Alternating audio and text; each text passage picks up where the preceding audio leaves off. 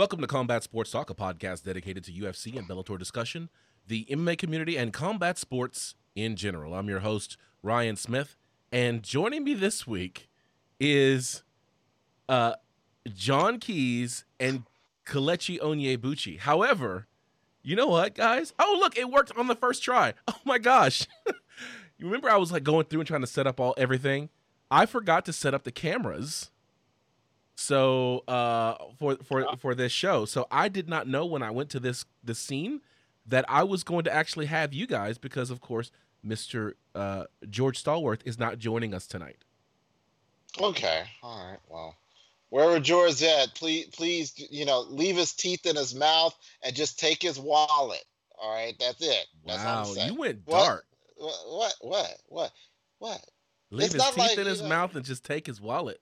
Yeah, I mean, they, he's gonna have fingerprints and stuff. You, you want them to just cut off his fingertips too and all that kind of stuff? I'm not saying that. This isn't reservoir reservoir dogs, man. Come on now. We ain't got to do all that. Just hit him with the one two. Maybe you know knee him on the way down just for just for posterity's sake, and you know just take his wallet and keep it running. Wow. And that's how we started the show. Kelechi, yeah. how are you doing tonight? Estoy muchísimo bien. ¿Y tú también? Yeah, we're doing all right. Yeah, we're good. Ah, okay. All right. Well, we have an outstanding show tonight. Normally, we've got a ton of headlines and things. There's no need. There's no need to talk about headlines because there's only one thing to talk about, and that is UFC Fight Island. Actually, there's one thing to talk about that was announced at UFC Fight Island, but we'll just make it part of the headliner because that's what we're going into. This is the headliner.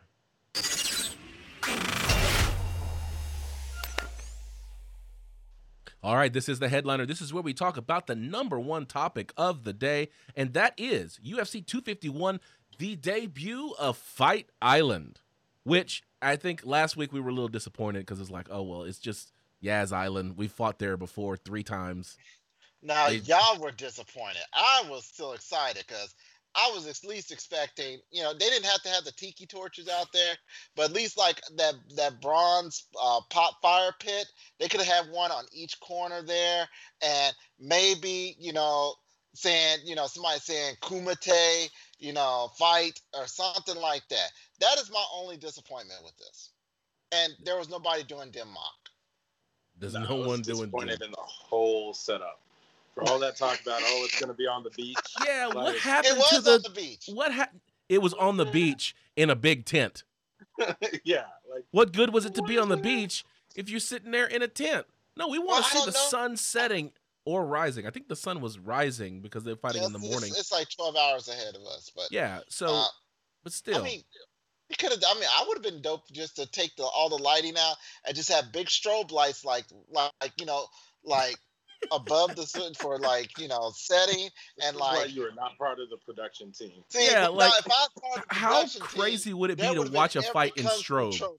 Going on, okay? right? Why didn't you have Shao? If, if, if, I was part, if I was a, if I was part of the production team, there would have been some Shaolin monks, some karate dudes. You know, they would have been doing I'm some wuxia. Yes. Could you imagine if they started UFC with like a demonstration of each one of the martial arts and it kicks off with like Shaolin monks doing a demonstration? Like, yeah, I'm about or, yeah, life. Yeah, and, and you got I'm... and you got those big Japanese drums where they're like with big sumo wrestlers doing a doing a pre-fight fight, and then and, you know, and one ring. and one sumo wrestler is missing a tooth because of you know we've got to harken back to the old UFC one. Oh yeah, that's right. Oh, good one, good one. The first knock knockdown, as a matter of fact, that's was a right. kick in the mouth with the tooth going flying into the announcers. There you go. That's dope. That's what I'm talking about. We need mm-hmm. to make mm-hmm. that happen. Dana, you heard us. See, well, see, at least it happened. Like, it did uh, happen, and you know what? One or two people saw it. Oh, the biggest two... UFC, uh, biggest pay per view since uh, McGregor versus Khabib. No, but it's the biggest pay per view since. You, I think part of that was just the the lore and mystique about it being at the island. I think I personally felt like the card didn't live up to the hype, but I know others disagree. What? The card didn't live up to the I, hype. Know, what? What? What? I mean, oh. Wait, hold on. Let me get my voice as high as his. Let me get my voice high as his. What? What? What yeah, are you talking about? That I was, know. No was, problem. Just that was quintessential. That was yeah. seriously quintessential. It was. It was a great card. It was an outstanding card. It was stacked from top to bottom. We're gonna even go with the feature fight tonight. Talk about that a little bit because we had a newcomer come to the UFC. But uh, let's just talk about. Let's finish off Fight Island. So, um, Fight Island, Yas Island, whatever you want to call it. I think they did a good job bringing everybody out. I like the way they had kind of Megan Olivi on the side, you know, kind of killing the time as the fighters were walking out. Main card, they even had the uh, walkout music happening. I thought that was all good. Um, I enjoyed it. I still don't understand why, when there is an empty arena, while we've got a ring girl carrying a big ass sign. That was just for notification, uh, man. But I mean, we've talked about it ad nauseum in, in shows past. Like this is a relic of a sport uh, from the sport that no longer needs to exist. I mean, there's a big there's big screens. There's big screens that tell you what number it is. You're only counting to 3 except for other fights where you have to count to 5. And the fact is is that it's an empty arena and you really need the card for the people in the way back or in the nosebleed section. So with nobody in the in the arena and you got signs that show you in the middle of the fight what round it is, why are we walking with this ring girl? But that's okay. I, that was one thing that stuck out to me. Um, I don't appreciate your attitude. Since it's not on the run sheet, but I do want to talk about it. What was announced at at at at Fight Island UFC 251 is that we have a new sponsor for UFC Fight Kit. Oh, word! I missed that. Yes. yes it is Venum. They chose oh, Venum. That's a Honestly, good call. That's probably fitting for for the brand. I wish it was Nike, uh, because I might actually wear something UFC, but Venum's way more fighter friendly. They've been in the game. Yeah, Ven- they, yeah, it makes sense. Beginning. Right, it makes sense. You know, because what you had um, tap out, you had Venum, you had like um, um affliction. Hayabusa. Hay- Hayabusa. Yeah, that's right. So you had some of those those those initial brands. I'm glad they chose Venum um, just because it's it's a company that actually understands the fight game.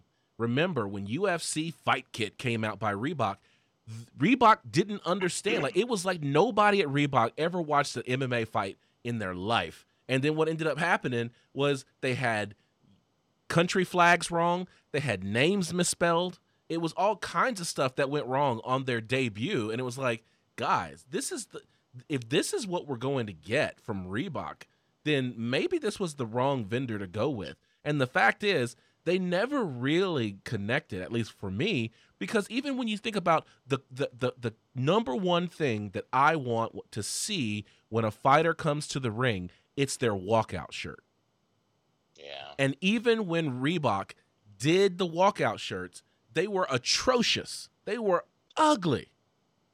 I mean, think about think about Conor. McGregor versus Cowboy Cerrone.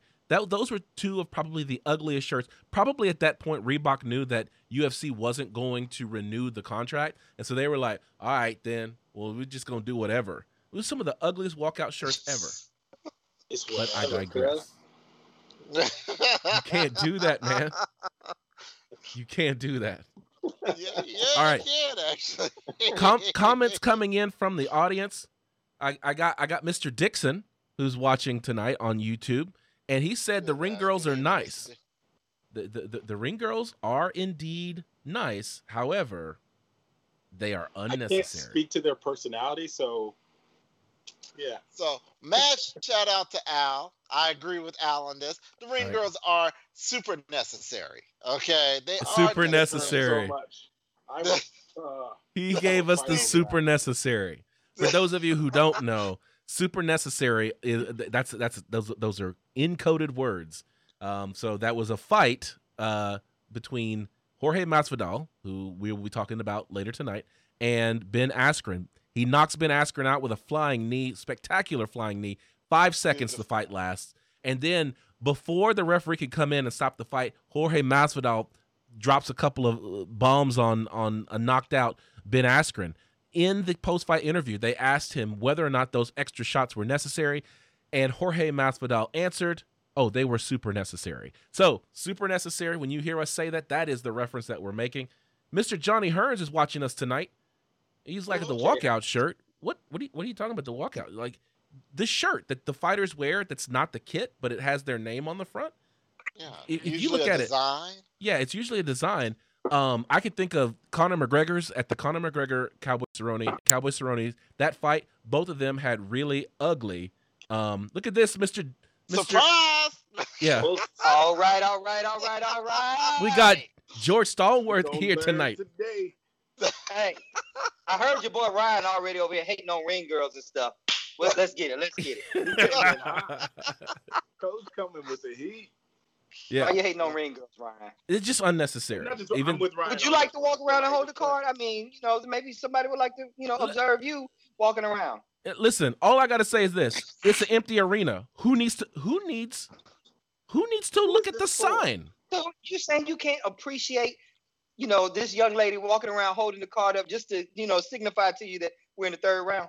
Not from Dallas, Texas. We don't even get to see her walk because we're watching highlights at the time. They they don't even show us her walking. You, you don't want to see Ariana Grande. Grande, or Nah, I'm good. Ariana Celeste. I'm yeah, sorry, I want to. mean I want to see Ariana Grande. I yes, because she sings. Uh, I just, I just Ariana wanna- Celeste just holds a card up. Would you feel better there. if we had somebody sing the national anthem and No. then, you know, no, no? No, Not- go not ahead, that. leave that out.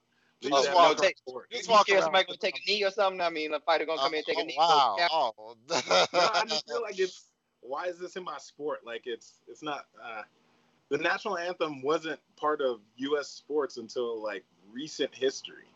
Mm. Yes and no. The national anthem was a part of U.S. sports um, in the nineteen um, the early nineteen hundreds. The, the the the the national anthem was played in U.S. sports. However, teams being on the field, especially in the NFL, wasn't something that happened until recent history. So in the like you know the two, mid two thousands was when they started having football players out on the field. But they've played the national anthem before sporting events since like the 1920s or 1930s. Um, Actually, it's more like around about 1913. okay, something around there. Um, Lawyers. Guys, I apologize for popping in hot. I know I'm way off the run sheet. I, I hadn't even had a chance to look at the run sheet, but let's go. the run My sheet is very part simple. that beverage. You what? I saw that beverage off to the side. I was like, oh, that's where the heat's coming from. Yeah, yeah, yeah. No, that, that, that was that was freshly poured. Freshly poured, number Ah. four. Fresh, freshly poured, number four. I wish. All right, let's let's get into it. Let's go into the official decision.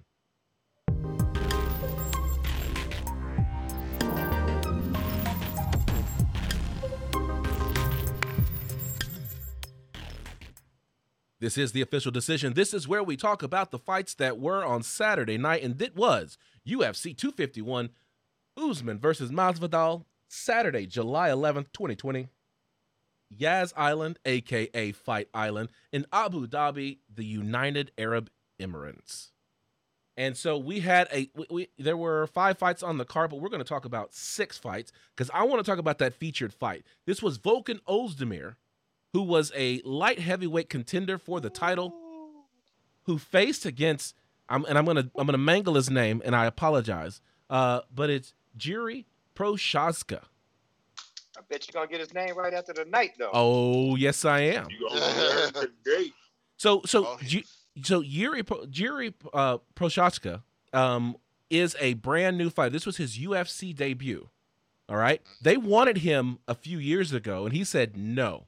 He's like, I haven't trained enough. I haven't gotten enough experience. I want to get better before I start facing the beasts that they have in the UFC. And so this was his time to test his mettle against one of the great light heavyweights that are that's currently fighting right now, number seven, Volkan Ozdemir, and he oh defeated Oh him. My God! Not only Knockout. did he def- he defeated him by Dana's white definition of domination. He came out there. He uh, for the for the 48 seconds that was that was going on because I say 40, it was 49 seconds because the last two seconds was a one-two and he hit the ground. Um, but he came out there. Any shot that Ozdemir had, he just laughed it off. He laughed it off. He was in his face. He was talking. He was talking smack to him, and then at one point, just bap bap, he's on the ground, and it was done. Two piece in a biscuit. Yes, So- it was. So so for me, it was it was crazy because I'm you know, I get I start getting emotionally invested and scared for the fighters when they are not just standing in the pocket and fighting, right? Like it, it- this guy was sitting there dancing around, had his hands down, sticking his face out, and Ozdemir was touching him up. That first round, dude's face, uh, Jerry's face, he comes back and he's got his face is all red, and I'm like, dude, you can't be. This is the UFC. You can't be dancing like that. What you doing? You can't be dancing like that. And So then he went boop. boop boop. And then I'm like, hey, if you can do that, dance all you want. Yeah, pretty much. You can dance if you wanna. Yeah, we got you. We got you. Safety dance. We got you. We got you. yeah, yeah, yeah. We, I mean- we heard. I- I'm I'm I don't come in listen. I'm I'm imp- I'm impressed because safety dance predates you. So you know that Yeah, respect. Yeah. Oh wow, wow. Speaking wow. of dating me, Oh, uh, that's all I Give have. away that Tinder or that, that Grindr profile. Oh, so here we go. Hey, coach's mic. Yeah. Someone get coach's mic right now. yeah. Do, do, do I need to do I need to give him the do I need to give him the KC and take him off screen? All right. Man, we are no good tonight. all right, We are right. no- So so so that w- we didn't pick that fight, um, but it was it was one where the knockout was spectacular. This guy, I think, may be the real deal. Anybody getting on the hype train with this guy? Anybody getting on the hype train? Not yet.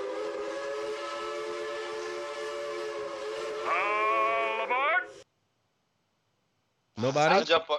I will jump on that hype train. In fact, you know, um, yeah, I'm jumping on that hype train. I want to see what he's gonna do. Look, debut beats number seven in that division, man. This guy could easily be facing Jon Jones in another two or three fights. He's a tall dude. He, he's tall. He's big. He's lanky. He's got an 80 inch reach. Um, I know Jones is 84, but you know the way this guy moves and the confidence that he has, I I can't wait to see him fight one of those number you know five through one. You know somebody in that in in that area. You know, Johnny Walker. Dude, you, you can't mm-hmm. help but love a guy who says, who gets the call up and says, you know what? I'm not ready yet. I'm going to wait and I'm going to get better. And Yeah. then he shows up and debuts by knocking out the number seven guy in the entire division. I mean, come on, man. Yeah. mean, Let's can not respect fast that. track this guy. He's already given us the protocols. Don't fast track me. Let me walk up to this. So, I'm on the hype train. Yep. I, I'm on the hype train too. I, I like I said, I was scared for him because of the way he was moving around and, and, and acting all lackadaisical. But that level of confidence to be able to take those punches and then finish it off with a, with a devastating, you know, combination. Shoot, that's the kind Help of guy I want to follow. What is the hype train for Oh, our really? uninitiated? Well, there's Oh. there's followers listening right now who aren't. Uh, Oh, I like it. I like it. I, yeah, Okay. there you go. people The- I'll uh, be your Huckleberry. Come on.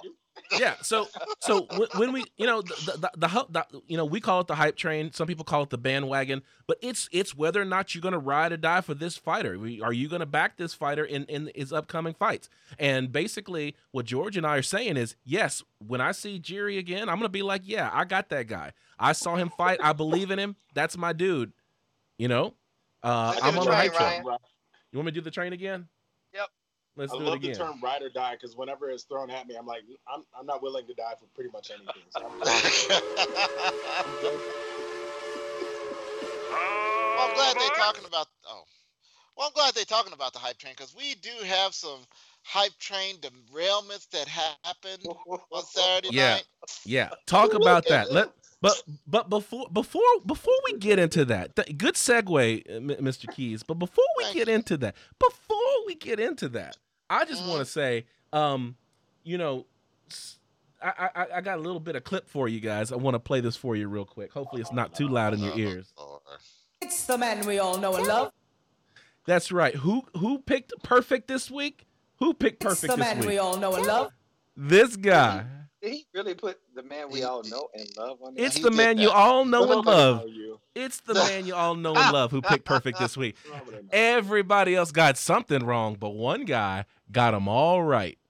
Oh, I mean, are we God. talking about official picks or what we said while we were in the text thread? The show, the show, what we picked last week. Nostradamus, you're out because you didn't, you weren't on the show last week, so you got I saved. beg, shut your dirty mouths. Hmm. but, but, two of these guys down here below on your screen, they got some wrong.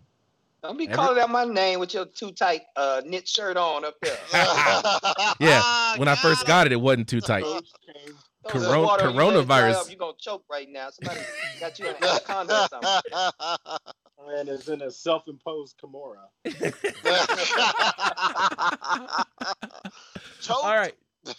First fight of the night Amanda Ribas versus Paige Van Zant. Ribas got rid of her quick. Two minutes, 21 seconds in round one by armbar. I said that you need to start calling 12 gauge Paige Van Zant six gauge because she lost one of those arms.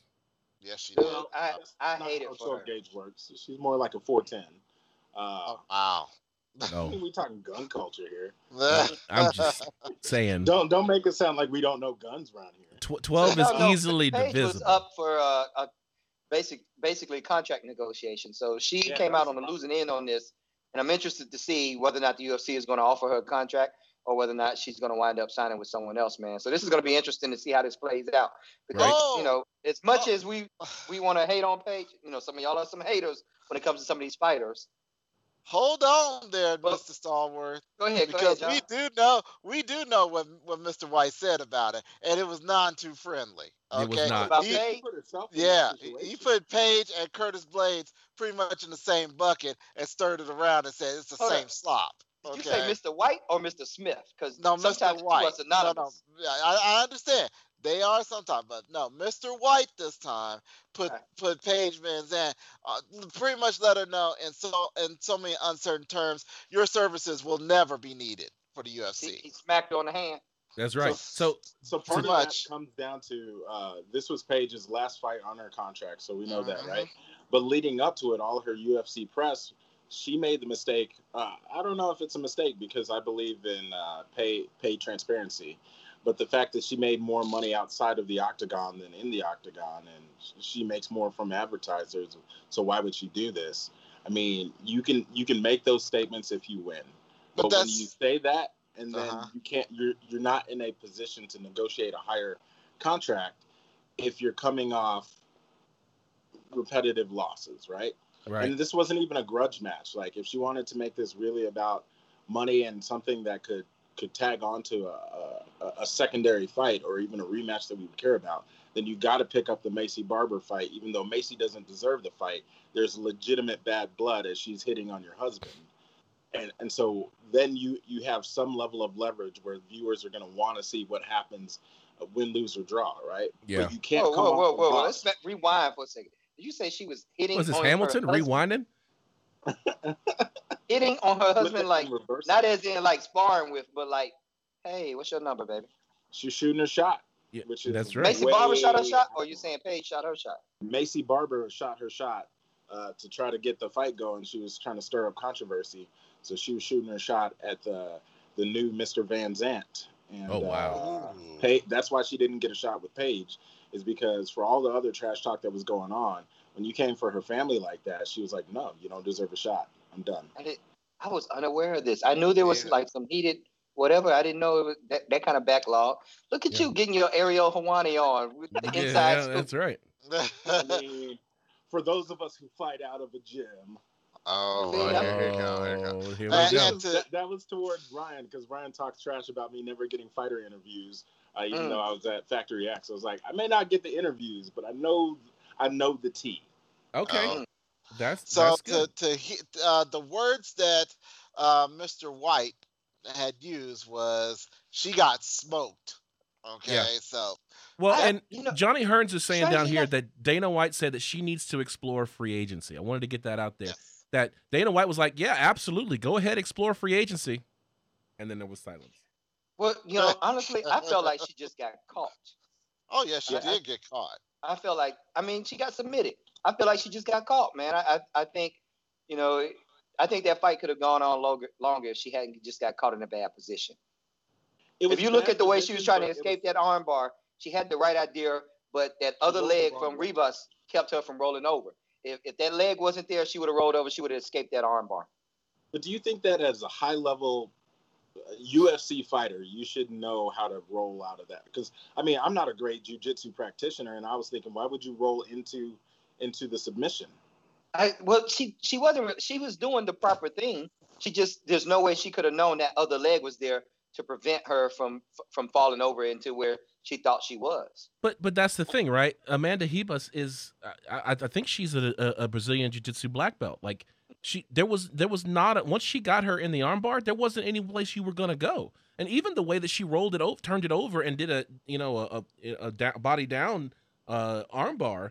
That was- armbar. Yeah, that's a high you, sir. level. That's high level jujitsu right there. Paige Yeah, was again, Paige did the right thing. She just couldn't account for that leg being there to stop her already. Ribas was playing chess. Paige was playing playing checkers. and well, and, so then she didn't get caught. She That's got all I'm saying. She if if caught. you if you're playing she got caught. checkers and the other person's playing chess, you didn't get caught. You fell into the trap. That's all I'm you got saying. smoked. Okay, in other words, you got smoked. And she is a black belt in Brazilian Jiu-Jitsu and a black belt in judo. She was she was trapped. Yeah, My yeah. problem with Paige is that it's always been a question of is she getting her shot because of her looks versus her skill? And then she played into this, and this is a hard conversation for me as a man to have, but her her getting her uh, breast implants, like, and that affecting her weight cuts moving forward, but using that strategically to uh, leverage her brands, and it's like now she's quote unquote more marketable. When you've got other women UFC fighters going the opposite direction, taking their breast implants out to focus on performance. And You're so I saying feel this like to a guy that just hated on the ring girl walking around with a card. Well, th- I think it plays into that same notion of like, are you here to be a fighter or are you here to be a celebrity? And Paige Van Zant has clearly made it known that she she focuses more on her outside of the ring uh, uh, money making, earning than she does in the ring. But on this fight, she said it's her last fight, so she's she hasn't promoted anyone on her Instagram. She hadn't uh, gone out on any photo shoots. She's 100% focused on this. If 100% focused, Paige Van Zant gets submitted in the first round, she's not a good fighter. Right. Okay. That's it. And remember, Dana. But see, to counterpoint that, Dana said Coach, that. that- I'm sorry. Hold on. Hold on, George. Just hold. You hold got that, it, man. I don't hold want that to ri- Hold to that ripcord just for two seconds. Okay, Dana White did say that this is an opportunity, not a not a career. So Mm-hmm. which way is Dana? Why is Dana so salty when he when he when she's done and he's ready to boot out? I took I took his comments as kind of hypocritical because he should be happy for her that she's got the ability to go elsewhere because he was the one that sat there and said this is an opportunity. This is not a most of it. career. All right, go ahead and pull that most of it. ripcord, George. You you already hit them for me. You you already said it, man. These, these guys over here hating on ring girls and women fighting in the UFC who choose to go dancing with the stars and putting in breast implants. I, I can't believe it, man. And here we are in 2020, and this is what we got: male chauvinism at its best, right here. on Combat God, Sports. cancel culture. Look at that, man! I can't believe we're going here. This is the thing for me, right here. Cancel the show. Paige Van Zant. Paige Van Zant had an opportunity to have a real career in the UFC. She was training Yes. at Team Alpha Male. She was Yes. fighting the right fighters and she was making her way up. And then what happened is she started getting that notoriety because fans started seeing her because she is attractive and she was fighting and winning fights. I mean, she beat uh, Felice Herring, and you know that uh, Kelechi's a huge fan of Felice. Um, was. and so uh and and and so then she gets on dancing with the stars. And you know the UFC community I would assume and a lot of the casuals and a lot of the people who don't follow the sport saw her on there. And she I, I think she did some type of uh, dancing or things like that. Um anyway she was good on there. And so she sees that she can do that. And so the need to need the, the need of, of hers to to train as much as she needs to train and to be as serious as she needs to be, that went away. And you saw that because she wasn't fighting anymore. Dana White himself Dude, said she broke her Da- arm, literally, like, and then she had to go back in and get it redone like two or three times. I, I, don't- I don't understand why Paige is getting all this hate from you guys. Dana you White guys don't hate said, on Conor McGregor for part time selling whiskey or Oh, uh, other stuff. him. Like, you get what I'm saying? though? it's like, how come Paige has a, to go around. how come y'all have an issue with Paige making her money any way she can, but you don't say the same things on male fighters? No, my issue with Paige making money any way she can is as someone who's an advocate for pay transparency and someone who is all about getting fighter uh, fighters union going. The way that she's talked about it has hurt relations for the potential of a fighter union because it's like, of course, you don't need to make more money in the UFC because it's all you can make it all up in endorsements. So why would I pay my fighters more if they're just going to make money on the outside? So Paige Van Zant, instead of using her her her um, her privilege, her voice, her power to, to aid all fighters, she was all about herself. And I say that about any man too. Like I, I have no qualm with Paige as a human being. Like, yes, get yours, but then you can't put yourself in that situation and be surprised by the outcome of your negotiations. And then to add on to that, add, to add on to that, for me, I have always been against it when fighters are female fighters specifically are being positioned more for their looks than for their fighting skill. And so since since this, the, the start of this podcast, I have always said that if we're going to sit there and focus on you know the attractiveness of the fighter and have them do all of this modeling type stuff, and they're not backing that up with outstanding performance in the octagon, then I have a problem with that because it just objectifies the female fighters in ways that I don't agree with, which is why I have a problem with ring girls as well. But that's a digression. My point is this when you have someone like Joanna Jedrzejczyk, See me giving them the side eye, fighter. don't you, Casey? she's a fighter. I mean, we we we joke about Rose Thug No Hair Nama. Yunus. She's a fighter. She's a real fighter. Then you sit there and you put all of these ladies up, and then you put Paige Van Zant next to her, and then tell me why we should be acting like Paige Van Zant is a, is is a force to be reckoned with in the UFC. She is a uh, speed bump, No and we Claudia saw it. Well, we saw it on Saturday night. Paige Van Zant is nothing more than a speed bump for up and coming fighters to show how good they are at beating cheerleaders. There you go. Hey, as a cheerleader, I resent that. I just love how I the man apologize. hated on ring girls ended it with the cheerleader statement. But okay, I digress. We can move on to the other. to All the right. next All This is how heated it Wow. gets whenever we are talking about the fights, though. This is great. I appreciate it. Thank you for showing up, Mr. Stallworth, tonight. All right. In the next fight of the night, Jessica Andrade versus Rose Thug No Hair Nama Namajunas. Rose Nama Namajunas defeated Jessica Andrade by split decision, which was a surprise to me. I didn't see it as a split decision. The I, I, split made no sense. I didn't see. I didn't see how how Jessica Andrade could have won anything more than round three. She won Yeah. round three for sure. I mean, Rose Yeah. looked like she was she had gotten into a car accident and wasn't wearing a seatbelt. Well, this was the segue into the judging for the rest of the night. Yeah. We should have known something was off when this when this um, judgment came out. Yeah, I mean, True Rose that. looked great, and and this is why I picked Rose uh, to to win this fight. Actually, we all picked Rose to win this fight because in the first fight, uh, Rose was dominating Jessica. It's just that she got she got in a wrong, bad position, didn't adjust, and she got dropped on her head. Other than that, as long as she stayed out of those kind of clinch positions where Jessica Andrade could take advantage of her strength in wrestling, then I felt like Rose was going to be okay. And that proved out in round one and round two. Round three, I don't know what happened, but it became, it went from a technical striking um, uh, exhibition Clinic. to a clinic to a street fight in a dark alley.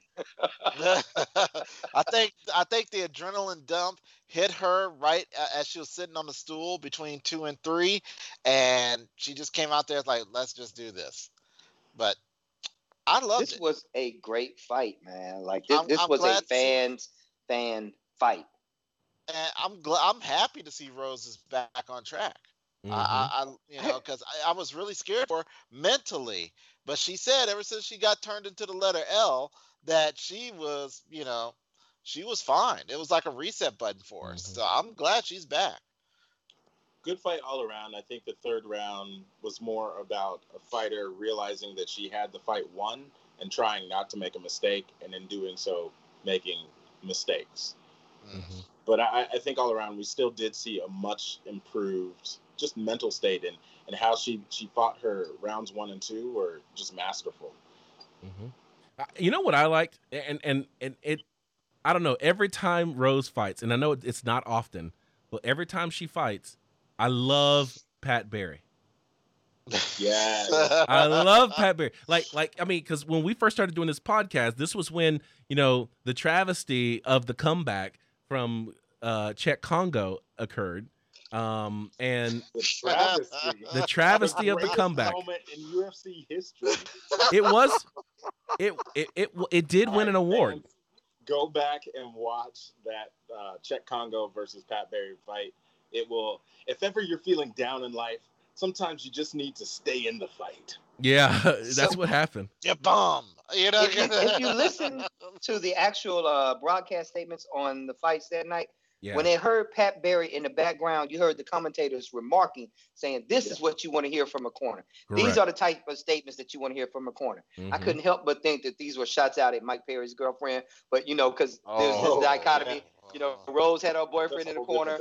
Mike had his girlfriend in the corner, and Uh. the, the, the skill level of coaching was such a difference. But honestly, man, if you heard Pat Barry in that corner, you couldn't help but be motivated and feel like you need to get out there and do some damage to somebody. If my relationship isn't like that, I don't want it. Yeah. Dude, Pat Barry is the most supportive. He wins the most supportive boyfriend of the year award. For yes, he does. Yes, he does. I mean, even from when she walked out, she's getting, you know, getting all, you know, ready to fight. What do you call that? That moment before you walk into the ring where they're putting the Vaseline on you and stuff like that. Grease up, whatever you so, want to call yeah, it. So when Check. she's getting prepped, you know, he the way he's talking to her, even then, you know, and and you know, you have the embrace, the little kiss, and she goes into the ring, and then you hear her in the corner, and it's great. And this is why I like the empty arenas because you can hear what he's saying. It's so clear. He's like, Mm. "That's how you do it. You go to every time one two, you know." And it's like, man, I was, I, I agree with you guys. I just felt it right here he wanted her he wanted her to win. And you know when you have a, a, a, a you know a spouse or a significant other who is successful i mean let's let's let's just be clear uh, you know i don't know what pat barry does besides coaching but my guess is is that rose is bringing home the bacon. Yeah. and and and and and for a lot of men for a lot of men that's that that can be emasculating. That can be there can be jealousy there. I don't see that with pat though Well, I don't he- see he's that with Pat. assisting her in bringing home that bacon, man. and he's on mute now. I don't know what yeah, happened. he, I was like, feeling I kind of like Coach yeah. like this. Maybe we should have had him when he came in like that. Mm. Oh, he's back now. He's back now. You heard him. He goes, hmm. Hey, you got to run that back, coach. We missed all. Yeah, that. we missed what you said. So- what did you say? Basically, I'll, I'll, I'm sorry, my phone was ringing at the same time. They both connected. But what I was basically saying is, this is this is the type of support you want in your corner, no matter what, no matter Right. who you are, man. When you when you hear things like that coming out of your corner, it doesn't matter how bad you did in a round or whatever, and somebody's hyping you up, pushing you on, leading you on, and he he wasn't misrepresenting anything that was or wasn't taking place either.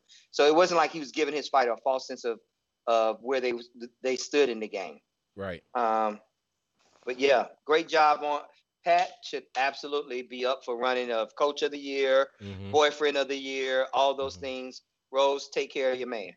That's right. And, and the other man. thing I, I, I was really getting at, you guys were talking about how, like, I guess having a significant other in the corner can be almost distracting to some degree, and that's just not how it's played out for them. They've managed to to intertwine these roles and be successful at it, man. So Pat Barry cares no shame whatsoever for cheerleading for his woman, man. Absolutely, right. he is a big reason why she's in the position she's in, and so he deserves a lot of that credit. One hundred percent. One hundred percent. All right, let's go to the next fight. Jose Aldo versus Peter Yan for the vacated 135 pound bantamweight title. Peter Yan defeated Jose Aldo via TKO.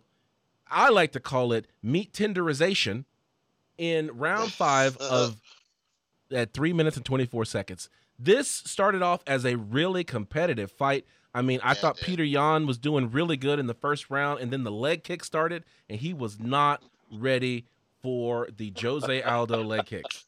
One kick, No. and he is on the ground. Like it wasn't a kick; it was a sweep. Like, how do you sweep somebody from like ten feet away? Uh, Is is that a Muay Thai technique? Sweep I'm the gonna, leg. have to, I'm gonna have to see, send you guys some videos. I sent y'all one earlier tonight. I got another Yeah. one. to send you. All I bet you do, sir. I So- bet you do. So Jose Aldo is looking like the Jose Aldo of old. And then in round three and round four, Peter Yan starts to pick it up. And we start talking about the fact that perhaps it, this is one of those cases. We know early in, in, in Jose Aldo's career, Jose Aldo has been known to gas and slow down. Like and and so in about as we're coming out of round four, it's like, hey, you know, Jose Aldo's looking a little bit slower. He started taking a few a few a few more punches from Peter Yan, and then round five happens. It just all goes down. Looks like K- KC is passing gas, so we're gonna just pass. things. Whoa, whoa, whoa, whoa! Hold on. No. You're all you're all leaning forward into the Coach camera. Has a little uh, circle light in the back there. It's like, oh, You're, you're all leaning forward into the camera. Like, wh- why are you leaning into the camera? Can we stay professional here, people? Okay, round five. Round five. Peter Yan drops Jose Aldo, and it gets scary Brutal. for me. yeah, it gets it gets seriously brutal. I counted the punches there, and it was well over forty before they stopped the fight, and I got a problem with that. Okay, I have a serious problem with that So because before you go there with your problem, I like to offer up some defenses on why this happened. okay, Agreed. One, I'm not familiar with that referee. And I feel like that referee might have been caught in a little bit of the headlights because part of what happened here is Jose would get put in a position. Peter Young would go to throwing multiple strikes. And right as the referee normally would be ready to intervene, Jose would move positions. And so the referee felt like he was doing Jose a favor in that, hey, okay, he's attempting to move positions or better himself. Let me let it play out. And then again, he takes multiple strikes. Referee gets ready to go to intervene. And again jose switches positions. So that kind of there's this kind of back and forth between the referee and jose. And i'm sure during that time the referee is also asking jose hey do you want to fight? Are you going to move? Improve yourself you know just all the things the referee would do in a, in a position like that and so i don't fault the referee but i do think there was a little bit of, of inexperience on his part which is why this fight went on a lot longer than it should have jose was doing some things that would have given the referee the idea that hey, he still wants to fight. He still wants to fight. I get it. so to the outside was- of oh, go ahead, go ahead, please, please. to the outside observer, we're watching it and we're not able to hear the referee talking to Jose saying, "Hey, improve your position, better yourself, do something." You get what I'm saying? So all we're seeing is Jose take damage, and we're seeing a referee not intervene. We're not recognizing that this referee is talking to him and saying, "Look, improve, or I'm going to stop." And then Jose attempts to improve. Therefore, the referee breaks off. So, just my thoughts. And, and you know what? I saw that, and and I heard him say, "Jose, move. It, it, you need to move," and he moved. That's all well and good, but okay. So every ten shots, you're gonna be like, "Okay, you need to move." He does that. If he keeps responding, that's still unanswered shots. After the first ten, he's like, "You should have." It should have been like, "You got to defend yourself, sir." Okay, you got to do something other than eat these eat these punches because I'm getting tired of telling him to quit hitting you in the back of the head. All right, he's got to do better. There's, there's got to be the verbiage. I understand the verbiage, and I understood the communication. It's got to be better verbiage to And- it. I totally acknowledge. I think this referee was a little green in the game. I don't think he was one of the you know the more veteran referees. I don't think I've ever seen this referee before, but I'm not faulting him per se. You get what I'm saying? Right, I get it. So yeah, okay. So we'll chalk it up to inexperience. Go, go ahead, this. Casey. But what about the fact that it's it's a championship fight, right? And you're talking two very experienced fighters. Jose Aldo's been fighting since he was like six months old. Like the the dude. Yeah. I'd only been a champion for over ten years. Yeah, it's crazy. Before the fight started, I was talking with the guys I was watching the fight with, and we're like, yeah, Jose's got to be like, what, 42, 43? The guy's 33 no. years old with a, a fight record of a 60 year old. It's crazy. yeah, he, he's got a long tooth in the game. Yeah, but, but that that to me says that he's been in this spot before. You're fighting for a title. You almost have to give benefit of the doubt that the veteran's going to know if he can keep going. And I think that was part of what it was was deference towards the fighter knowing like, all right, he can't tap out, but he has a shot. And, and at some point, it became clear that he no longer had a shot. So I can't fault that it went on that long. So so we were we were honored on uh, on Saturday night to have on the broadcast team with me and George Arjan Carlos uh, Moreno, who was who we interviewed, who talked about coaching, who talked about refing, who talked about judging in fights, and what he was saying about the non-call of this um, of this fight by the referee was that it is clear that Jose Aldo is not in a position where he is intelligently defending himself because he had his hands up here. Both of his hands were on his head, and punches were raining down he was not defending himself at that point. He right. was he was not in a position to win the fight. He was not reaching and grabbing, trying to trying to to, to secure a leg, to perhaps change a position where he could um, where he could stop the punches or anything like that. He turtled up, and even though he was changing positions, he never moved his hands from here which is an indication that this is no longer intelligent defense. Because I can tell you like this you name an, an MMA fighter, and I will get in the ring with them, and I will put my hands on my head like this, and then you tell me if I am intelligently defending myself or not. I'm, I'm just saying. It's it's it's it's not an intelligent You're smart defense. enough to cover I, your face. it, it's it's it's it's not intelligent defense. Intelligent defense right. has to practice be on uh, on Thursday night. Come to class. Come the class. Oh, Wait, y'all just want to beat on me? Oh. I'm just come, the come point I'm making. The point I'm making is if this is all talk about it, be about it. No, no. Uh, but the point I'm making is that if I'm laying down there like this and you're beating on me, you should be stopping the fight. Like yes. that's the point. And that's this happened. This happened for 40 consecutive strikes in a row. Jose Aldo did not throw a single punch back.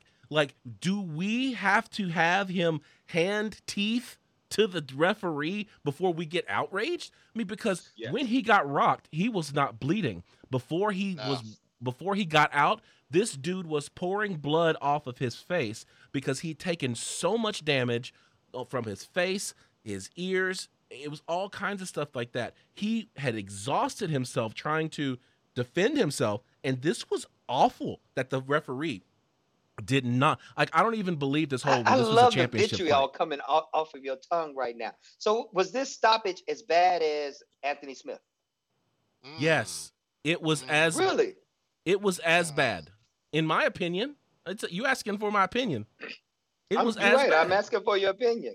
I, I do believe it was as bad as as Anthony Smith because in both of those cases, neither one of those fighters were defending themselves intelligently. They were just taking unnecessary damage. The only reason why you know I would say that Anthony Smith's was a little bit worse was because it was allowed to go round four, and then they put him back in there for round five, and it happened some more. Thankfully for Jose Aldo, he didn't have anywhere else to go. It was round five. I think we should start a new, um, I guess, log of fights that go on way beyond like worst stoppages of the UFC. Maybe we should start keeping track of that so we can keep keep an idea of what referees are are committing these infractions mm-hmm. and what type of fights these are happening and whether or not they're championship fights, whether or not they're they're you know just just to have some idea of these bad stoppages in the UFC because it's it's it's interesting to see that and to hear you say that you felt this was as egregious as Anthony Smith's fight. Because looking at it as a coach, looking at it as a referee, it was a bad stoppage. Don't get me wrong, but I can understand why it was a bad stoppage. You would have let the fight go. I'm not saying that. I'd say I can understand how a referee can make a mistake and not stop this fight earlier. Okay, Kelechi, what you but got? I'm not looking at it in the same light that Anthony Smith took, you know, damage. Yeah. I agree. And we've seen some other fights with worse stoppages. Can we go ahead and make egregious our word for the day? Was it John, you gotta look up the Okay, hold on, definition hold on, of hold on, hold on, egregious. hold on. Coach came Egregious. through with our SAT words. Coach of got day. the SAT word. Kelechi, you slipping, man. I am. Yeah, I know, right? Uh, egregious. Outstandingly bad. Shocking. Archaically, it was known to be remarkably good. Really? Believe it or not. Yes. So it did a more you flippy know. flop. Hey, the It more Yeah. Devastation that he uh, inflicted was egregious. uh, synonym, synonyms for egregious shocking horrific horrifying horrible terrible awful dreadful ghastly All right. oh, God, it- Ghastly it- hasn't been used enough. Like Yeah. yeah i know that's like a that's a that's a 1900 word that's a that's a sense and sensibility word All right. what Here about we go. grizzly okay oh, oh no no uh, Okay. before you go on uh ryan uh you deflected a little bit are you going to class on thursday No. all right No, If he No. comes to You want the class, different people, I will come with a video camera. My point. My whole camera. point. My whole point was was that if I'm laying there and someone is beating on me and I I am just doing this, stop the fight. Like don't don't let me go on taking the but beating. you also said that is not intelligent defense. It is not intelligent defense. What would you have considered intelligent defense in that situ- situation? If Jose Aldo would have gone for a leg, yes. if Jose Aldo would have tried to use some Brazilian jiu-jitsu to maybe fi- find Peter Yan in guard, uh, In trying these things, would he not have opened himself up to a more egregious strike? Ooh.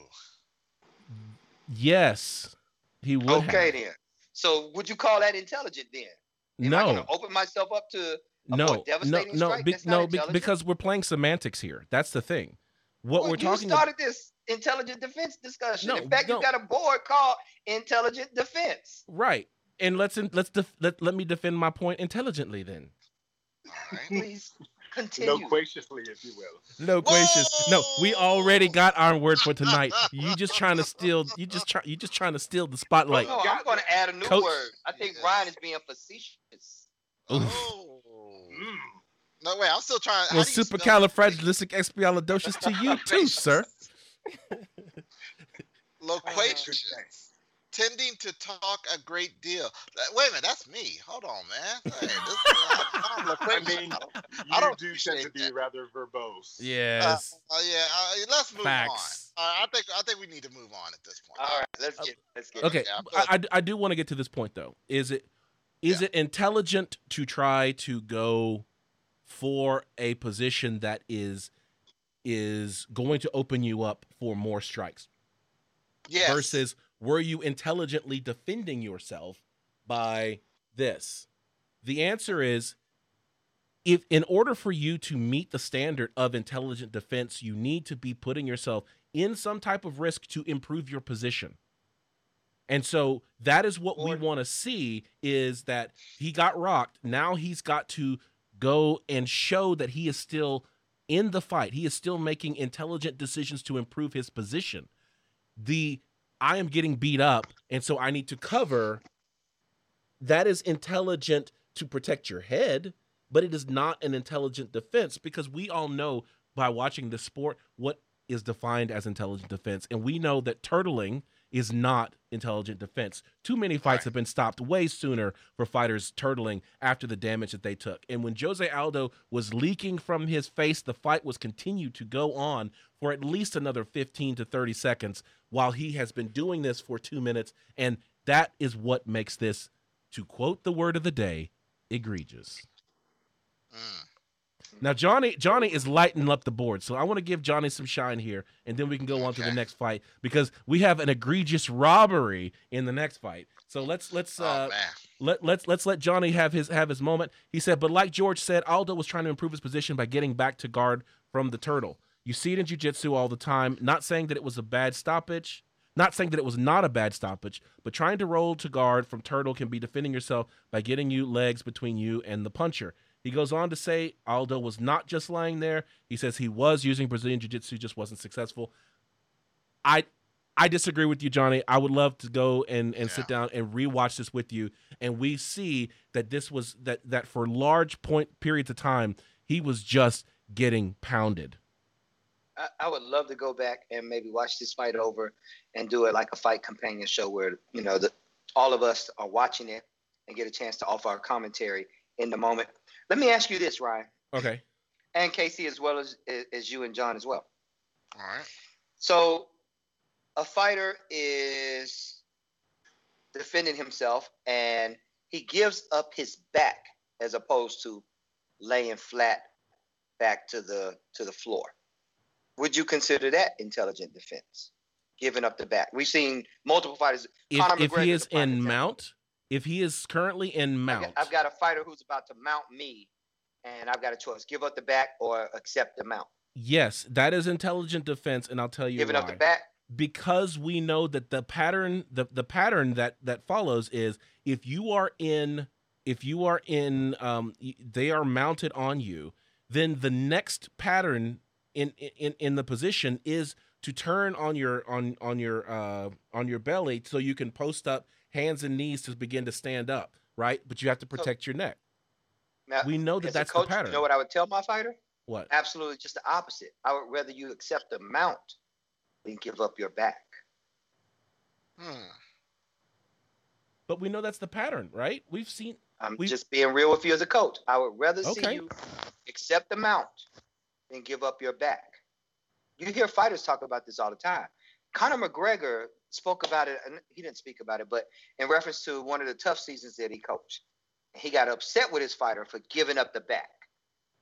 Spoke vehemently about it. Can we put that word in on the, on, on the flashcards tonight? dude man we just Hold on, vehement. about do a Google search for a big word. so so fre- frequently what we see is that when a fighter is getting is getting mounted and I, and I understand how what what you know what direction you would provide your fighter um perhaps I just I, I am just not well trained and well versed in what to do in this situation and No, it would not turn I out think to you've be seen enough fights to, to know what fighters ty- typically tend to do. What what would a fighter rather give up, his back or the mount? But if a fighter is trying to get up, you it you can't if you give up the mount, you it's really hard to get that fighter off your chest. But if you turn and you you you give up your back, there's a chance that you can stand up. It also puts you at risk for the rear naked choke. But that's what we see as fighters who are trying to get back up. They eventually have to give their back and kind of do roll so that they get some some leverage to get back up. So I- Okay, see, can, can we get a little jiu-jitsu expertise in this? okay. Would you rather, you know, work your way? I'm not a back I'm not even a white belt in? Brazilian Jiu Jitsu. So, you know. So generally speaking, I don't want to give up my back at all. So I'd rather accept the mount personally. But I will say that depending on your skill level, some some fighters can work out, uh, work out of a situation where someone's got your back. So I don't think that it's an either or. I think it really comes down to the skill set of the fighter that's in the mix. And intelligent defense looks different from fight to fight. And I And don't from think that position there is truly a stand-in. I, I, I Yeah. think I think that that's that that's probably a, a good place for us to, to to come to a synthesis is that intelligent defense looks different from fight to fight. Um, but I would say that how do you stand up when someone's sitting on your chest? Well, you're invited to class on Thursday night, and I can teach you that. Thursday night. Oh See, man. see, I- you you you, you know to to the audience who's watching right now, the reason why George is inviting me to class on Thursday night is because I have pushed one too many buttons, and now it's time for the piper to be paid. I Leg am kicks. a- an very humble teacher of martial arts. I would got a never- video. I got a video that that shows you slamming some poor kid on the ground like he's a sack of dirty I'm dice. gonna need you to quit talking Okay. about like he's a child under the age of 18. Make me like, like I'm just, you know, manhandling children. He All threw right. the- okay, so they were in the ring, they were fighting. If you go to intelligence events, there's a video right there. It shows Mr. Stallworth in the ring and why we call him Mr. Stallworth. Go Sir, check it out, Mr. Sir. Stallworth, sir. sir. Speaking of sir, you got I'm to- Alexander. What's that? Uh, all right, all right. Alexander Volkanovski versus Max Holloway. This was for the 145 uh, featherweight title. Uh, this was a rematch where Volkanovski won a, a narrow decision versus uh, Max Holloway. He ended up defeating Max Holloway again by split decision 48 7 How? 48 You changed your 48 verbiage. 47. He did not defeat Max Holloway in any sense of the word. I'm just Yeah. saying The officially. judges- The you can official this all you want. Yeah. Officially, it was It was a robbery. it was a robbery. It wasn't just a robbery. This was a heist. Uh, ooh, They came in it and took all the miscarriage of jewels. justice. It was grand larceny. There you go. Somebody needs to be indicted. So what was interesting what was interesting about this fight for me is uh, of course you've got the height difference which is just crazy the two Yeah. don't look like they belong in the same octagon it's like a father beating up his son who's trying to step up Did you see the walkout? Alexander Volkanovski walking out. The dude behind him, you couldn't even see his head. He was so tall behind Volkanovski. I was like, "What is this, Stefan Struve's brother or something?" Like, what did they do? he was looking down on him like, I will protect you. This is like kept out. Deuce Bigalow, man. You know, like so what i loved about this fight um, is i personally saw a return to a, uh, a max holloway that was a more sustainable fighter one who wasn't worried about looking cool and getting video game moves in. And he was focused on the fundamentals of fighting kept great jabs great leg kicks really used his length to his advantage and didn't fall into a sucker's fight right? So he, he was very technical and that is the Max Holloway who can win the championship back, or who should have won, honestly. But the fact that he focused on fighting, he didn't have all the other distractions around him. Like that, Max is sustainable, and as he says, he's 28. He's still blessed. He's feeling good. I can't wait to see a return to that type of Max Holloway in the octagon. I can't help but piggyback off of you. The other thing that I really liked that Max did, he made adjustments from the last fight. He Yes, was checking did. leg kicks. He was throwing leg kicks. I had just spoken with one of my fighters about this and I, how I felt like Max wasn't going to make adjustments because he's not known for doing that. If you look back at any of Max, Max's old fights, he fights pretty much the same way. He reminds me of a Diaz brother in that sense, Mhm. is that he from fight to fight, you can expect the same type of, of deal from Max. Exactly. You didn't see that on Saturday night, man. You got a totally different Max Holloway.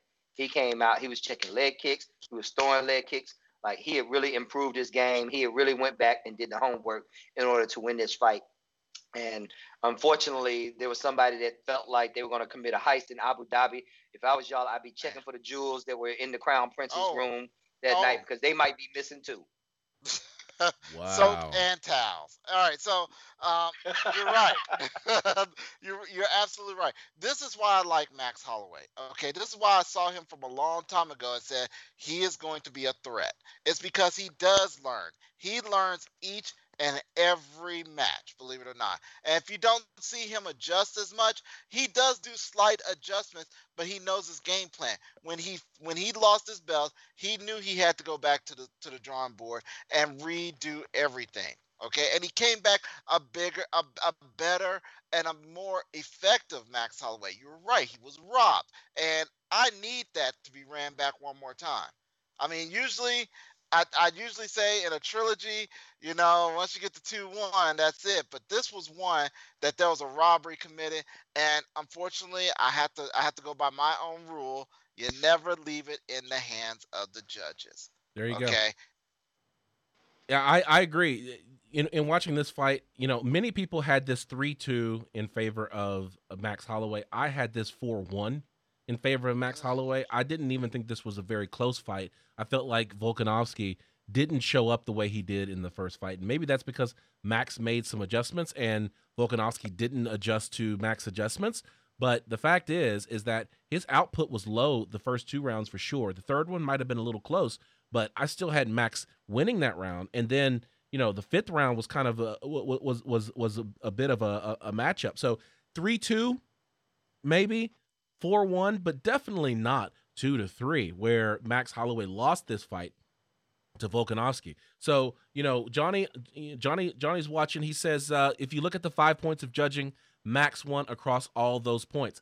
Don't quite know what the five points of judging are, uh, but I agreed that based upon my own assessment of how I judge a fight, which I'm learning these days, perhaps it, I need to come to practice on Thursday night so that I can improve my, my judging skills. I still had Max win in that fight.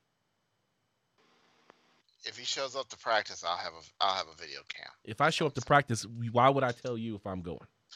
Oh, oh George, Georgia, tell me. Georgia, tell then, me. Then I'm just gonna show up. You're not gonna be able to react. Old school style. You just show up at a dojo and challenge the. That's right. That's right. I'm gonna be. I'm gonna. You know I'm gonna. I'm gonna walk in. I'm gonna walk up. into that place, and I'm gonna be like, me open up "Show me your, show me your master." Everybody from combat sports. So Casey, when you come down, you come out too. But yes, particularly Thursday night, Ryan, I'll make it easy for you. 6 p.m. I have a heavy bag class, so you don't even have to worry about accepting the mount from somebody or someone trying to take your bag, your bag. They might try to take your bag. Let's work that. L- listen, sir, I just want to say that I have taken previous classes that you've had with heavy bags, and I know what you do with those heavy bags. Like that is mm. definitely not the class I'm coming to. But I do want to run up. I do want to run up in there and and do it old, you know, '70s kung fu theater style, where I'm like, "Give me your master. Who is ready to fight me? I'm going to kick his tail."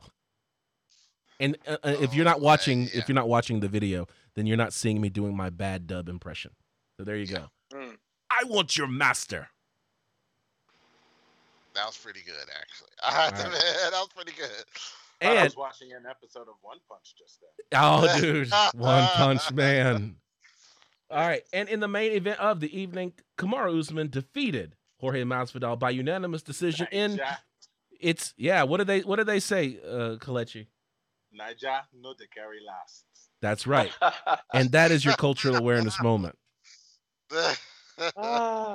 Uh, oh I'm just saying, we, we, have got a lot of Nigerian champions in and inside and outside the uh, UFC. So you got Kamaru, of course. Then you've got um, Izzy, who's Adesanya, Izzy, and then Anthony Joshua. I mean, say, say it like a Nigerian would say it. Adesanya, is that proper? How do, uh, so he's from a different tribe. I would just butcher that name if I'm honest. well, but but you know, the, the, people are upset about this fight. They're like, Kamaru Usman fought a boring fight. Kamaru Usman, all he did was hold Jorge Masvidal up against the cage and and do foot stomps. You know, um, that's how you have to fight. In, oh, I, I I have to hold myself back and not go all the way in on this. But this is indicative of a fight fan who doesn't understand what it is that they're watching first of all and secondly it's like this need to be like this gladiator mindset of are you not entertained because we've got a short memory if we want to say that Kamaru Usman is this really slow fighter who's boring and all he does is wrestle. He literally on my birthday broke Colby Covington's jaw. Wow. Like Let's not I, I, I, love how he tossed himself in it on my birthday. Exactly. Like Kamaru, like that's how you know, it was just such a. He, he hit Kamaru was like, "Do it for the gram." I got you, bro. but it's this notion of the these uh the, these fight fans who who are finding a reason to hate Kamaru rather than putting the blame on their favorite Jorge Masvidal. If if Usman was so boring that all he did was wrestle and it was it was this slow thing, and we're gonna completely discount all of the body shots that Masvidal had to absorb in that clinch. So well, let's just say it was this boring fight. Why aren't we mad at Masvidal?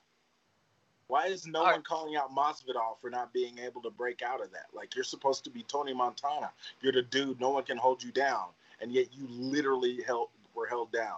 You like, need to quit hating on the Cuban and understand why. Six yeah. days. well, okay, okay. So, uh, uh, we're not gonna do that because yeah, guess oh, what? We're doing it. No, because if you show Six up in the ring, all that uh, Usman had to prepare for. Exactly.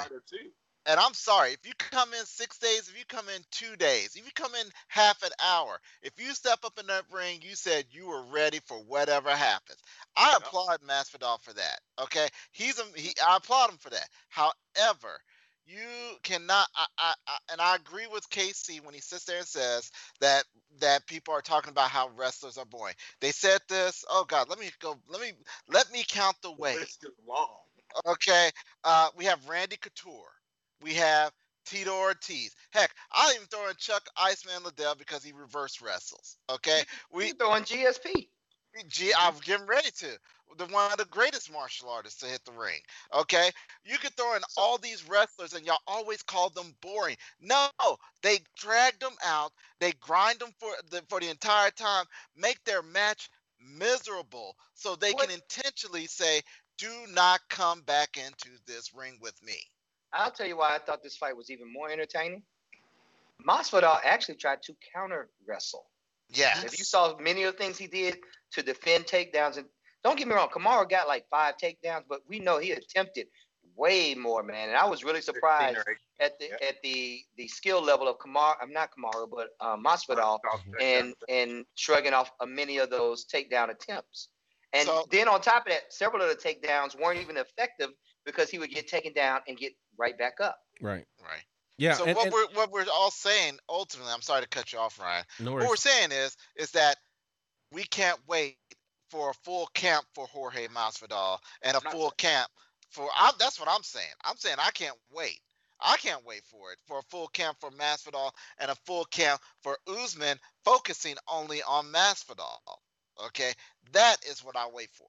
So uh, I I just want to put a little bit of history out there. This uh-huh. entire Combat Sports Talk, the entire website, the podcast, and everything started with me defending George St. Pierre and the and, and the way he fought and the fact that his grinding and wrestling style was something that is something that should be admired and not talked badly about. And that's the same thing for for Kamaru Usman.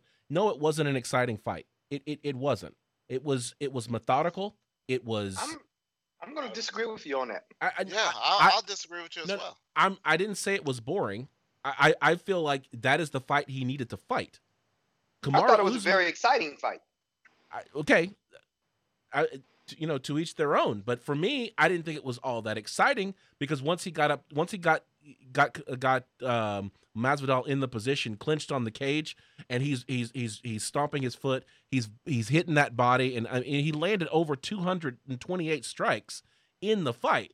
Like he controlled this fight, and and I I, I tried to explain this to my friend of my a friend of mine. I was like, if you had a little brother, um, if you had a little brother, or maybe even your your kid, have you ever wrestled with them, held them down, and just tapped them on the face? Just tap him on the face. You don't have to hit him that hard. But you're showing that the fact that no matter what you do, you can't escape me. I am in control and I am dictating where this fight is going this entire time. And he did that for 25 minutes. Jorge Masvidal threw landed less than 100 strikes in 25 minutes. That is impressive. And so to to to to say that, well, you know, no one wants to watch Kamaru Usman fight to KC's point, the fight before he broke Colby Covington's jaw on his birthday. On, and if on I'm not mistaken, he just t- tied GSP's record. Is that not? Yeah, that's correct. Have y'all heard about that? Yeah, that is correct. Sir. So, so Kamaru Usman is doing things at only thirty percent that people have worked their whole lives to be able to do.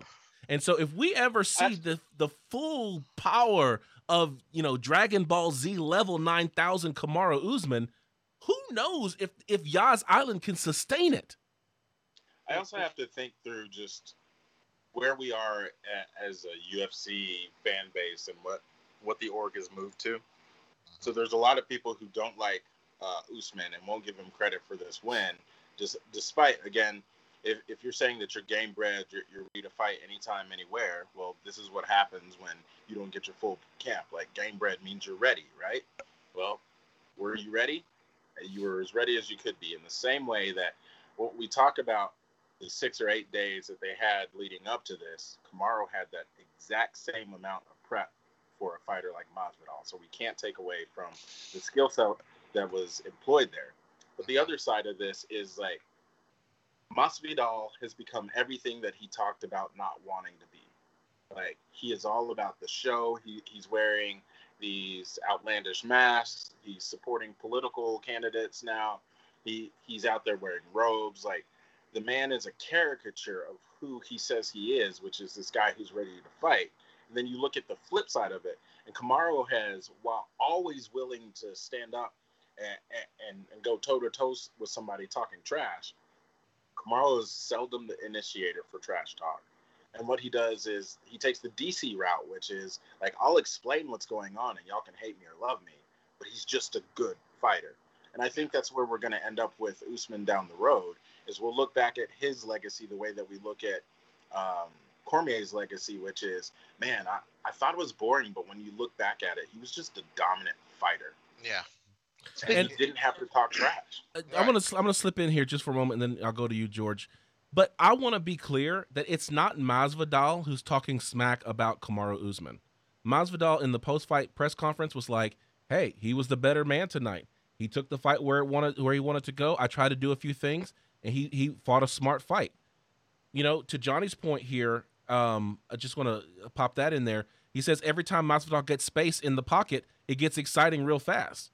Usman, you know, felt those exchanges. He defended well, counterpunch, closed the distance, and then took away Masvidal's space to operate. And that is true. When Masvidal has you in the center of the ring, you're in danger because those bombs come quick and they are accurate. But that fight, he, Kamaru found a way to get that up against the cage, and Masvidal understood what it was that Kamaru was doing, and he was powerless to stop it. And I think that's what he communicated in the post-fight press conference. Go ahead, George. So, I, I guess the point that I want to jump on next was about Nigerian, um, what would you call it? Influence, Nigerian dominance taking place in the UFC right now. If I'm not mistaken, is Ngannou? He's he's of Nigerian descent no, as well, he's right? Cameroon. Congo. Yeah. He's from the Congo. Okay. Cameroon. Can we get a fight in Africa? I mean, look at what we got going on here, man. We got Adesanya, we got, you know, we got Ngannou, we got Kamaru. Can we see a fight take place somewhere off of the coast of, you know, the Ivory Coast or somewhere? I mean, can we, Dana? Can you hook that up? Can you help a Black Lives uh, Matter brother out? too dangerous right now. It's too dangerous. I'm That's just not- saying. You That's you could go you could true. go to Johannesburg. You could go Yeah, somewhere in South do We that. could, Africa. yeah, we could even do, dude. They, they've they've got a um a promotion over in Africa. I think it's called EFC, Extreme Fight um Championship or something like that. And uh, there are actually quite a few fighters who have fought EFC and trans, you know, um, changed over to the UFC at some point. So I don't know, man. I, I just I, I think that's that's something that hasn't been on the UFC's radar, and it probably should be. Da- Dana White has expressed after the uh, Israel Adesanya fight against Yoel Romero, there was a question about whether or not Dana White saw um, fights coming to Africa, and he absolutely said that that is an emerging market that he wants to begin to tap into. I mean, it only benefits the UFC if they can fight on six of seven continents in the world, and so Africa being, you know, one of the largest continents on the planet, and we have not seen a fight there then you know I think that that that is, you know the UFC is remiss, but I think there's also the need to be able to build um, to build the following for their brand. There may be an EFC there, but Mhm. if the UFC doesn't have a following there yet, if the UFC is is concerned about trying to sell out a show, what what kind of card are you going to put in Africa? Are you going to do a fight night? Are you going to do I a mean, pay per view? Like Like you just dropped buku money on Fight Island, and we didn't actually fight on the beach. Well, but the Fight Island, the reason for dropping the Buku money on Fight Island was because you've got such a large contingent of international fighters that you have no place to bring them. So you're only fighting with US fighters and they are not necessarily one willing to fight whenever the card needs them to fight and two, in many cases they're more expensive fighters. So in bringing them to a, a, location like Abu Dhabi where international fighters are free to come in there because they don't have the State Department restrictions like we have in the United States. That's why you did it there. You know, it's mm-hmm. that's you've and you've also got a place where you've got millions of I don't know if you have millions of millionaires, but you have thousands of millionaires there where you can do a lot more than you can in other places in Africa where while you have millionaires and I'm not saying you don't, I'm just, dude, You- you, got you- all kind of islands off the coast. You don't Of have Africa. you, you don't yet as i'm guessing and this is my speculation you don't have the level of infrastructure and commitment that you have in abu dhabi Mm, and i think that's fair mm. so Anyway, that's it. That is your UFC 251 card. We have uh, one thing to talk about, and that is there's more fights. There's another fight on Wednesday. We're gonna make those picks Yeah. real quick. UFC on ESPN 13 in the fight card.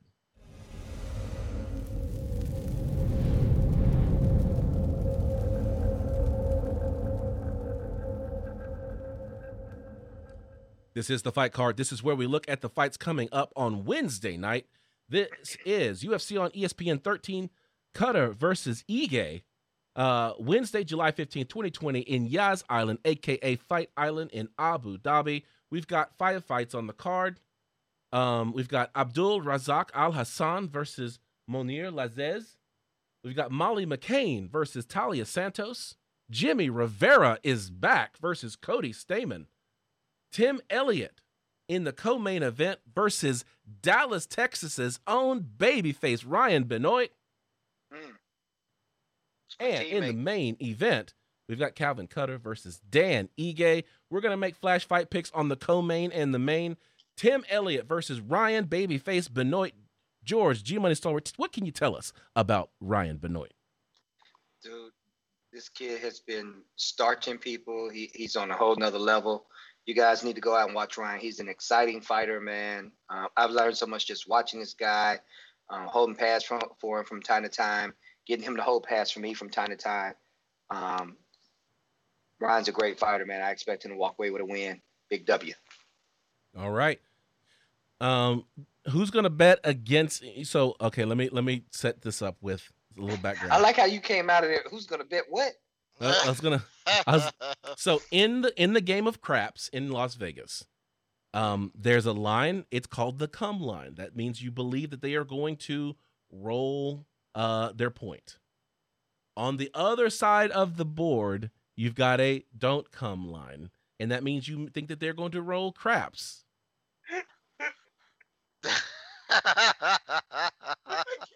It's considered bad luck. you ain't never lied, man. Okay.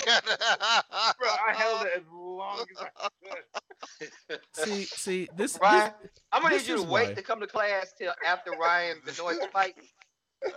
Come to class the same night he comes to class. That's what no, you no, no. Let's talk about so, so what? What I'm saying, what I'm saying is, who is going to bet against Ryan? Because I sure am not. Kelechi and I saw him fight Sergio Pettis in Dallas um, at UFC. What is it, 185? Um, and um, you know we support the hometown heroes, man. So Ryan Ryan Benoit has my vote. Kelechi, John, y'all gonna who, who's gonna be the one that to, to have have Mr. Benoit roll up on you? Shoot, he gotta lives too close, Illinois. dog. I can't do it. But not even for just being a homer. Like his skill set, like huh. I think he's got what it takes to keep moving up. So, yeah, All I- I, can't bet against him. All right, we are unanimous. We are all in favor of babyface Ryan Benoit. Uh, so go out there and get that W for us. All right. Yeah. In the main event of the evening, Calvin Kattar Cater versus uh, Dan Ige. Um, I like Dan Ige in this fight, man. Like I saw him when he fought against um, what's his name from Brazil, um, Edson Barbosa. Edson Yeah. Barbosa. That fight, I thought Edson was winning that fight, and then Ige turned that thing around. Dude, he is a game fighter. I like him straight out of Hawaii. He ain't scared of nothing. I like Dan Ige in this fight. That's who I'm voting for. Who you got, KC, Mr. Smirk? Uh, Qatar all day because they're fighting so close to Qatar. As, as good a There reason as any. There it is. There it is. Mr. John Keys. Uh, I- I'm looking at the odds right now, and I'm going to throw him to the side because, like that Edson Barbosa fight, I mean, Ige, he, Edson Barbosa was set to win that fight too, and Ige pulled it out of pulled, pulled it out of his rear. So, with that said, I'm going with Ige on this one. I think he can do it again. All right. Up to you, George. Who you got? Well, Ryan, you already made your pick, right? I have. I'm going with Dan. Ige. I just want to remind y'all that Ryan, once upon a time, was on the Calvin Kattar hype train. Oh, oh, You remember that, He Ryan? was, he, was- he was Oh. a cater guy. He You- was trying to you- cater to You're betting against your Wow. hype train pick, Ryan. Don't believe the hype. Don't don't don't believe the hype. It's gonna cost you, bro. Calvin gets it done. Oh, All right. Wow. All right. Listen, I I I don't mind being wrong, but I'll never admit it. Um I don't even know if that makes sense. exactly. Exactly. You'll um never, you'll never admit that you don't mind being wrong. that's right. I'm pretty sure you stole that line from my ex-wife. Pretty sure. oh my. All right. goodness. Well, follow us on social media and let me turn on our social media icons here. Um So follow us on social media. Um, you on on Instagram. I'm Combat Sports Talk. John Keys, I am at Keys to Victory. KC, I am at Push Pull Pray. and if you want to see Mr. KC topless, Fans only, you can only find fans. at OnlyFans. Uh, For the low, low price of. right? all right, and Bye. and uh, uh, George, Dark side underscore MMA underscore. all right, Find me on Instagram. And you can find us on our website at www.combatsportstalk.com. We are on all your favorite podcasting platforms.